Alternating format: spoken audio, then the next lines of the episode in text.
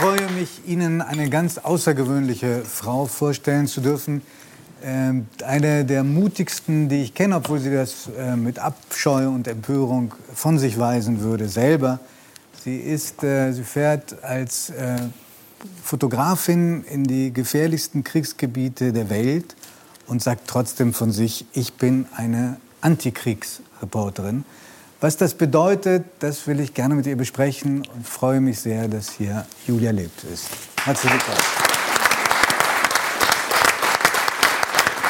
Aber ich würde gerne an das anschließen, was wir gerade gehört haben. Ich habe gesehen, dass Sie sehr aufmerksam zugehört haben. Wir haben gehört, was die Mama für David bedeutet hat. Ähm, wenn ich richtig informiert bin, dann haben Sie Ihrer Mutter Ihren Beruf zu verdanken. Ähm, ich glaube, sie würde sich nicht freuen, das zu hören. Aber ich habe natürlich durch sie das Tor zur Welt kennengelernt. Also sie hatte damals schon eine Organisation gegründet für weißrussische Kinder, die ähm, unter Tschernobyl gelitten haben, weil die Wolke natürlich nicht von menschengezogener Hand Stopp macht, sondern die wurden alle kontaminiert. Und die kamen dann elf Jahre lang jedes Jahr zu uns über den Sommer. Und, und, zwar, und zwar auch die, die kein anderer nehmen wollte. Ja, eben. Also die süßen Mädchen, die wurden natürlich sofort ähm, verteilt und wir haben immer die äh, frechen Jungs bekommen und die kamen dann auch, im, ich habe mit denen natürlich mir das Zimmer geteilt und das Erste, was die gemacht haben, ist irgendwie meine Barbie-Puppe geköpft und so. Also es waren halt ganz normale Kinder und meine Mutter hat gesagt, wenn man meine Mutter hat gesagt, wenn man hilft, dann darf man auch keine Dankbarkeit erwarten. Es sind normale Menschen genauso mit ihren äh, Stärken und Schwächen wie jeder Mensch auch. Und da habe ich natürlich dann verstanden, dass es eigentlich nur ein Glück ist, diese Konstellation von Zeit und Ort, wo man geboren ist. Also wären wir ein paar hundert Kilometer Richtig, weiter ja. oder zum anderen Zeitpunkt geboren, wären wir in dieser Notsituation gewesen. Naja, und dann heißt es ja, dass Sie mit Ihrer Mutter in relativ jungen Jahren noch eine Reise gemacht haben in ein Land, das heute anders heißt, aber damals Burma oder Birma. Mhm. Und äh, das, das für Sie das eigentliche, die eigentliche Einfall war in den äh, Fotografenberuf. Ja, also wir hatten vorher auch ein kleines Gespräch. Die Welt ist groß und abwechslungsreich. Sie stinkt und duftet, sie ist grausam und milde, alles. Und es ist einfach äh, für mich sehr wichtig ähm, zu reisen, weil das ähm, alles wieder zurechtrückt. Hm. Und ich komme noch mal darauf zurück. War es da, dass Sie zum ersten Mal gesagt, hm. gesagt haben, ich sehe Dinge, die muss ich festhalten mit der Kamera? Ja, also damals äh, Burma war ja noch eine Militärdiktatur. Ähm, keiner hatte davor ja, heute gehört. Wieder auch, ja. Heute ja, wieder auch, ja. Manche Sachen wiederholen sich, ja. Und ähm, Niemand hat darüber gesprochen, aber nur weil man nicht darüber spricht oder es nicht sieht, sind, ist es trotzdem da. Mhm. Und diese Menschen, die wissen alles von uns. Die wissen auch, wer bei FC Bayern im Tor steht. Und wir wissen nicht mal, dass sie existieren. Mhm. Und natürlich hatte ich dann den ähm, Instinkt, das ähm, festzuhalten, was man gesehen hat. Wem haben Sie denn diese ersten Bilder gezeigt? Ähm, das war, wurde eigentlich nie besonders ähm, gewürdigt? Überhaupt nicht. Die haben eher immer geschimpft, weil es war ja noch analog und manchmal. Ja, viel schöner. Ja, aber ich musste ja dann immer auch äh, Taschengeld äh, erfragen und so. ich war noch zu Ja, aber das, das, ist, wo, wo, ja. wohin ich darüber sprach. Ja. Dieses Müssen. Ja. Dieses Müssen. Und sie musste fotografieren. Und das, ja. das ist auch genau der richtige Ansatz. Aber was ich auch glaube, dass so ein gewisser Grad von Frustration ganz wichtig ist für mhm. Kinder auch, weil ich viele Sachen nicht bekommen habe und dadurch verstanden habe, dass ich es wirklich will. Mhm. Dass wir es verfolgen, ja. was verfolgen mussten. Ja. Mhm. Sie haben aber auch Umwege genommen. Sie haben äh, internationale Beziehungen und Diplomatie studiert in Madrid und äh, auch an der Sorbonne in Paris. Und dann haben Sie äh, gearbeitet im italienischen Außenministerium. Also vielleicht hätten Sie auch eine Karriere machen können als ähm, Beamtin in einem Außenministerium oder als Diplomatin.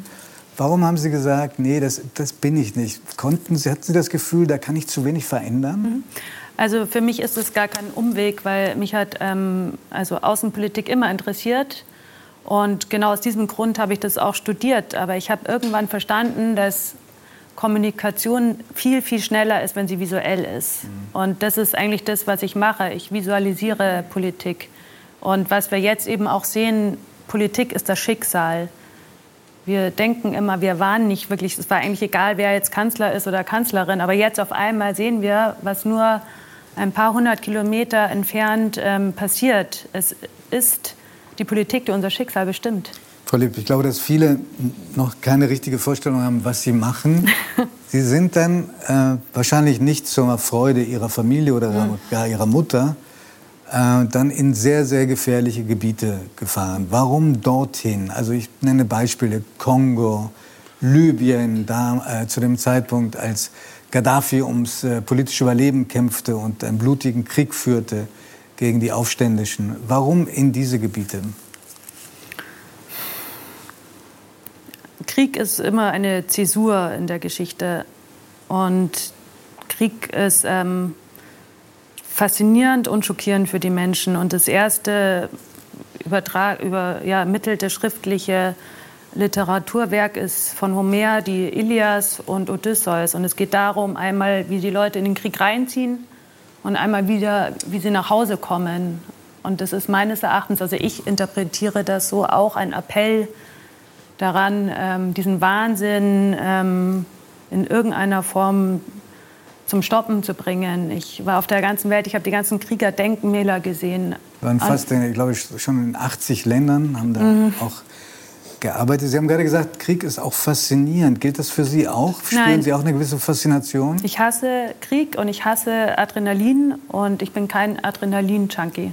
Was sind denn Adrenalin-Junkies in Ihrem Beruf, der Kriegsfotografin oder Antikriegsfotografin? Es ist sehr gefährlich. Ähm, natürlich ist es gefährlich, dort zu sein, aber es ist auch gefährlich, zurückzukommen, weil die Angst ist nicht immer pünktlich. Und die Angst kann kommen, ähm, wenn niemand damit rechnet. Und wir haben das natürlich erst durch den Vietnamkrieg wirklich so erforscht, dieses posttraumatische Belastungssyndrom. Also wenn man als Einzelner zurückkommt in eine andere Gesellschaft, nicht als Kollektiv. Dann Sie als diejenige, die zum Beispiel in Libyen war. Ja. Und äh, zwar, äh, einmal muss ich es erwähnen, äh, 2011 sind Sie wie durch ein Wunder ähm, mit dem Leben davongekommen. Sie waren in der Wüste und äh, ihr, ihr, Begleiter ist in seinem Auto äh, gestorben durch einen Raketeneinschlag. Sie sind dann die ganze Nacht durch die Wüste geirrt, haben es irgendwie geschafft. Ähm, und meinen Sie mit posttraumatisches, dass Sie in dem Moment erstmal weitergemacht haben, aber als Sie dann wieder mhm. raus waren im Land, sind diese Bilder und diese Gefahren wieder hochgekommen?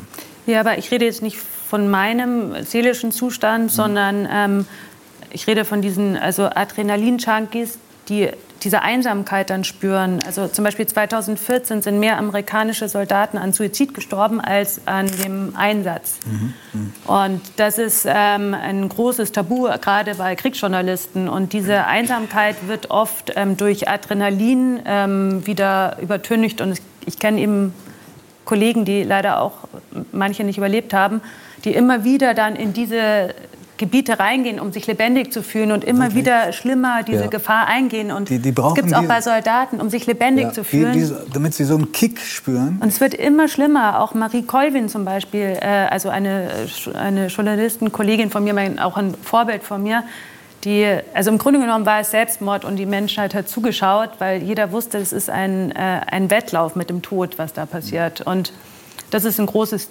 Tabu, dieses äh, posttraumatische Belastungssyndrom, vor allem bei Freiberuflichen. Wie schützen Sie sich denn? Ich habe das Glück, äh, wie wir vorhin auch gesagt haben, dieses kreative Arbeiten ist für mich Medizin auch. Und diese Menschen, die ich treffe, die, die ähm, teilen ihre ganz intimen Momente, die wissen ja auch, dass ihr Leben sehr endlich ist. Und trotzdem öffnen sie sich und wollen, dass diese Geschichten rauskommen. Und deswegen ist es meine Aufgabe und ich bin sozusagen on a mission und das. Aber Sie nennen sich trotzdem nicht mutig, das finde ich außergewöhnlich, weil ich, ich habe immer überlegt, was machen Kriegsberichterstatter? Die sind in diesen Krisengebieten, begeben sich in Gefahr ohne Not. Ich, ich verstehe den, den Ansatz, aber ich finde schon, das ist unglaublich mutig. Aber ich bin auch genau Ihrer Meinung. Wir unterschätzen immer diese posttraumatischen äh, Zustände, die ich auch beobachtet habe nach, nach der Pandemie. Weil jeder hat gesagt, ach, die Pandemie, das überstehen wir, wir halten mhm. alle zusammen, wir machen das. Und der Effekt kommt eigentlich immer äh, sehr viel später. Aber ja. wie halten Sie das aus? Sie, haben ja, Sie müssen ja unglaubliche Dinge gesehen haben. Ja, ich habe schlimme Dinge gesehen, was sich Menschen antun. Aber ich habe auch wunderbare Dinge gesehen, wie großartig die Menschen sind. Und das ist dann wieder sozusagen ähm, der Shortcut in solchen Gebieten. Ähm, zeigen die Menschen ihr wahres Ich in der Grausamkeit, aber auch in ihrer Milde und Großzügigkeit und ähm, Hilfsbereitschaft. Und also was Sie bei Ihrer Arbeit, auch wenn Sie in Länder fahren, die verwüstet sind vom Krieg, mhm. das ist ja ein Land, was kaum einer ja, auf dem Schirm hat, Kongo, mit Millionen Toten. Äh, Sie zeigen keine Leichen und Sie versuchen auch keine Trauernden zu zeigen. Was wollen Sie dann zeigen? Ich habe ja in Ägypten auch mal gelebt, in einem sehr äh, patriarchalen ähm, Umfeld. Und dort habe ich auch Schlimmes erlebt dort. Ja, aber das war, ich habe früher schon dort gelebt. Das kam erst später. Ähm, und dort habe ich äh, Friedensstudien ähm, gemacht in Alexandria. Und ich habe einfach festgestellt, dass diese Geschichtsbücher im Grunde genommen nur eine Aneinanderreihung von Herrschern sind, die dominieren, die andere unterjochen. Es gibt keine Kompromissbereitschaft. Also es ist Sieg oder Niederlage, Überleben oder Tod. Und ich habe mich eigentlich gefragt, wo waren die anderen? Also wer hat das Leben aufrechterhalten? Wo waren die Frauen, die Ärzte? Wieso haben die eigentlich gar keinen Platz in diesen Geschichtsbüchern? Mhm. Und dann in meinem Beruf natürlich als, äh, ich mag dieses Wort nicht Kriegsberichterstatter, aber ich bin halt in Krisen- und Kriegsgebieten unterwegs habe ich auch gesehen, dass es sehr männlich dominiert ist, aber es geht immer nur um dieses Combat, immer. Ja, und warum lernen ja. wir nicht? Ja, aber auch diese Berichterstattung, also zum Beispiel als die Fotografie die Malerei ähm, also abgelöst hat, zum Beispiel im Ersten Weltkrieg wurden dann die Zeichnungen der Schlachten ähm, durch Fotografen, äh, durch Fotografien ausgetauscht und die Leute wollten Combat haben, Gefechte. Deswegen gab es dann natürlich auch viele, die das gestellt haben. Und ich wollte diese Lücke der Kriegsberichterstattung schließen, indem ich die andere Seite zeige, die Menschen, die heilen, die vergeben, die lehren, die darf, lieben. Darf ich dazu was ja. fragen? Stellen Sie da einen Unterschied zwischen sich und männlichen Kollegen fest? Dass Sie als ja. Frau vielleicht einen etwas anderen Blick auf dieses Kriegsgeschehen mhm. haben als, als Männer? Ich frage das auch ja. deshalb, weil wir hier einen ein, ein quasi mhm. Männerforscher und Berater hier in der Runde haben mit Herrn von Hesen. Ähm, ja, Verallgemeinerungen sind, glaube ich, auch immer lückenhaft. Ähm, oh, da kommen wir aber gleich zu einer starken ja. Verallgemeinerung. Das wird noch interessant. Aber in meinem privaten Umfeld, also in meinem beruflichen Umfeld, habe ich das schon gesehen, dass die männlichen Kollegen sehr auf Gefechte ähm, ausgerichtet waren und jeden Krieg abklappern sozusagen, aber wirklich mit dem größten Respekt sage ich das, wenn die Menschen dorthin gehen. Und die Frauen, wie zum Beispiel mein großes Vorbild Anja Niedringhaus, ist immer dran geblieben, weil sie wollte wissen, was der Krieg mit den Menschen macht. Davor, danach, ist immer wieder zurückgegangen. Und ich möchte allerdings ja. an dieser Stelle, ich, bin sicher, Sie werden mir nicht widersprechen, auch eine Lanze brechen für die Kriegsreporter, die ich kenne, die mhm. äußerst männlichen, äußerst umsichtig sind und überhaupt nicht einen Kick oder einen Adrenalinschub mhm. erfahren, außer wenn sie in äußerster Gefahr sind, aber sie suchen das nicht. Mhm und ganz wichtige Aufklärungsarbeit leisten. Ich würde Ihnen gern lieber ja. noch eine andere heikle Frage stellen, die auch was mit Mannsein zu tun hat. Man, äh, Kriege werden ja meistens von Männern geführt. Ist der Krieg an sich etwas, was Menschen zu Bestien macht? Oder sind es Männer, die diesen Krieg zu so etwas Infernalischen machen? Mm. Mm. Also, Sie soll antworten, nicht yeah. du, Marius. natürlich. Das ist eine tolle Frage, aber wie gesagt. Natürlich, was wir sehen, ähm, um kurz darauf zurückzukommen, ich habe den größten Respekt, wenn Menschen vor Ort sind. Also das steht außer Frage. Ja gesagt, und es ist auch wichtig, die Gefechte zu sicher, zeigen. Es geht um eine andere Art des Erzählens. Klar. Nein, Aber nein, ich habe sehr, hab voll verstanden. also Hut ab vor jedem Menschen, der dort hingeht und sich in Gefahr bringt. Gefahr bringt ja. Egal, ob Mann oder aber, Frau. Aber zurück zu den, zu den Männern im Krieg. Sind es die Männer, die diese Grausamkeiten begehen, weil sie Männer sind? Ich kann nur von ganz konkreten Beispielen reden, weil wir vorher über die Demokratische Republik Kongo gesprochen haben. Das ist einer der most underreported Conflicts. Ich finde es auch fürchterlich, dass es noch Konflikt heißt, nach also über fünf Millionen Toten der Welt. Und ähm, weil es eben keine adäquate Berichterstattung darüber gibt, wird das Unrecht im Dunkeln ausgeführt, weil es gibt dann einfach keine Strafbarkeit mehr. Und es ist die Hauptstätte der Vergewaltigungen und das ist in jedem Krieg so, aber ähm, das sind natürlich Männer, weil sie auch physisch in der Lage sind, sowas zu machen. Und das ist ein Krieg gegen Frauen, der im Kongo herrscht. Und zwar auch ganz konkret gegen Frauen, weil die Frauen in der ruralen Gegend eine unglaubliche Macht haben, weil sie sind nicht nur Ehefrau, Mutter, Tante, Schwester, sie kümmern sich um das ganze gesellschaftliche Leben. Und wenn man diese Frau so zurichtet, kann sie ihre Ehe, ihren ehelichen Pflichten nicht mehr nachkommen. Sie wird verstoßen. Damit zerbricht eine Ehe, eine Familie, eine ganze Gesellschaft. Und das, was sie diesen Frauen dort antun, tun sie sich selber an. Sie wissen es bloß nicht. Genau. Das heißt, sie werden doppelt bestraft und geschlagen. Sie, ja, also die Frauen sind gestraft, aber die ganze Gesellschaft ist gestraft. Mhm. Darf ich was fragen? Ja. Leben wir in Deutschland eigentlich noch in der Realität weil das, was du berichtest, kriegt ja nie diese Berichterstattung, die es ja eigentlich seit Jahrzehnten verdient. Ich, was mich ein bisschen zum Nachdenken anregt, wie jetzt auch nicht auf Russland und so weiter, das ist eine andere Sendung. Ich habe manchmal das Gefühl, dass man so lange die Augen verschließt, bis es einen selber irgendwie etwas angeht. Siehst du das, das, das so? stimmt. Das, du siehst ja. das jetzt beim, äh, ja. in, in diesem Krieg. Es ist aber auch die Kommerzialisierung der Presse in, erst, ja. in erster Linie, was, was verkauft, was ist gerade aktuell. Aber äh, du, du, siehst es auch beim, beim Krieg jetzt, äh, der, der gerade passiert, der sehr nahe ist. Und auf einmal hast du eine unglaubliche Anteilnahme. Aber, ja. aber das Gleiche passiert in, in Syrien, das Gleiche passiert im Jemen und kein, das ist dann nicht in den Schlagzeilen. Ärgert das dich, äh, weil du es ja wirklich live siehst? sind oft siehst, egoistische Du Motive. siehst die Trauer, du siehst diese, diese Ohnmacht, du stehst daneben. Und wenn du kommst dann zurück nach Deutschland und alles ist... Hm in Anführungsstrichen normal? Ist das etwas, wo du dann sagst, tickt ihr noch alle richtig? Also Oder bist du da so neutral und sagst, okay, ich weiß, wie die Gesellschaft einigermaßen funktioniert, ich kann das zur Seite schieben?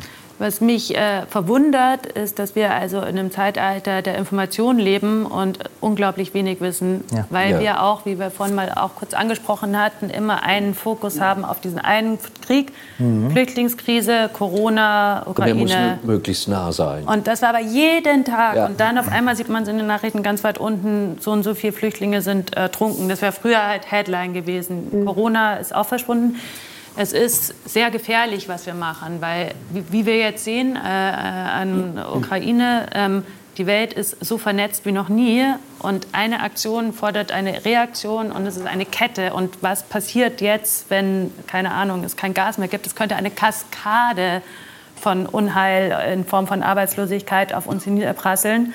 Ähm, ich wünschte mir einen größeren ähm, ja, Breitblick für die Berichterstattung. Julia, wir sind leider am Ende unseres, ja. unseres, Gesprächs. Wenn wir mehr Zeit hätten und in einer anderen Sendung, würde ich nochmal Marius mhm. heftig äh, widersprechen, weil die Zurschaustellung von Elend, mhm. Geschichten über Krieg verkaufen nicht mehr Zeitungen, mhm. ganz im Gegenteil. Tun sie nicht, oder nein, was? Es ist Quatsch. Da bist du der, da bist du der, der Spezialist. Quatsch. Aber was du gesagt hast, ich glaube, dass du sehr viele Männer findest, die im Krieg waren, und äh, hinterher sagen, das war die beste Zeit meines Lebens. Dein, dein du wirst Vater, aber kaum eine Frau finden, die das sagen Natürlich, wird. dein Vater, dem man, der noch Splitter hatte im Bein.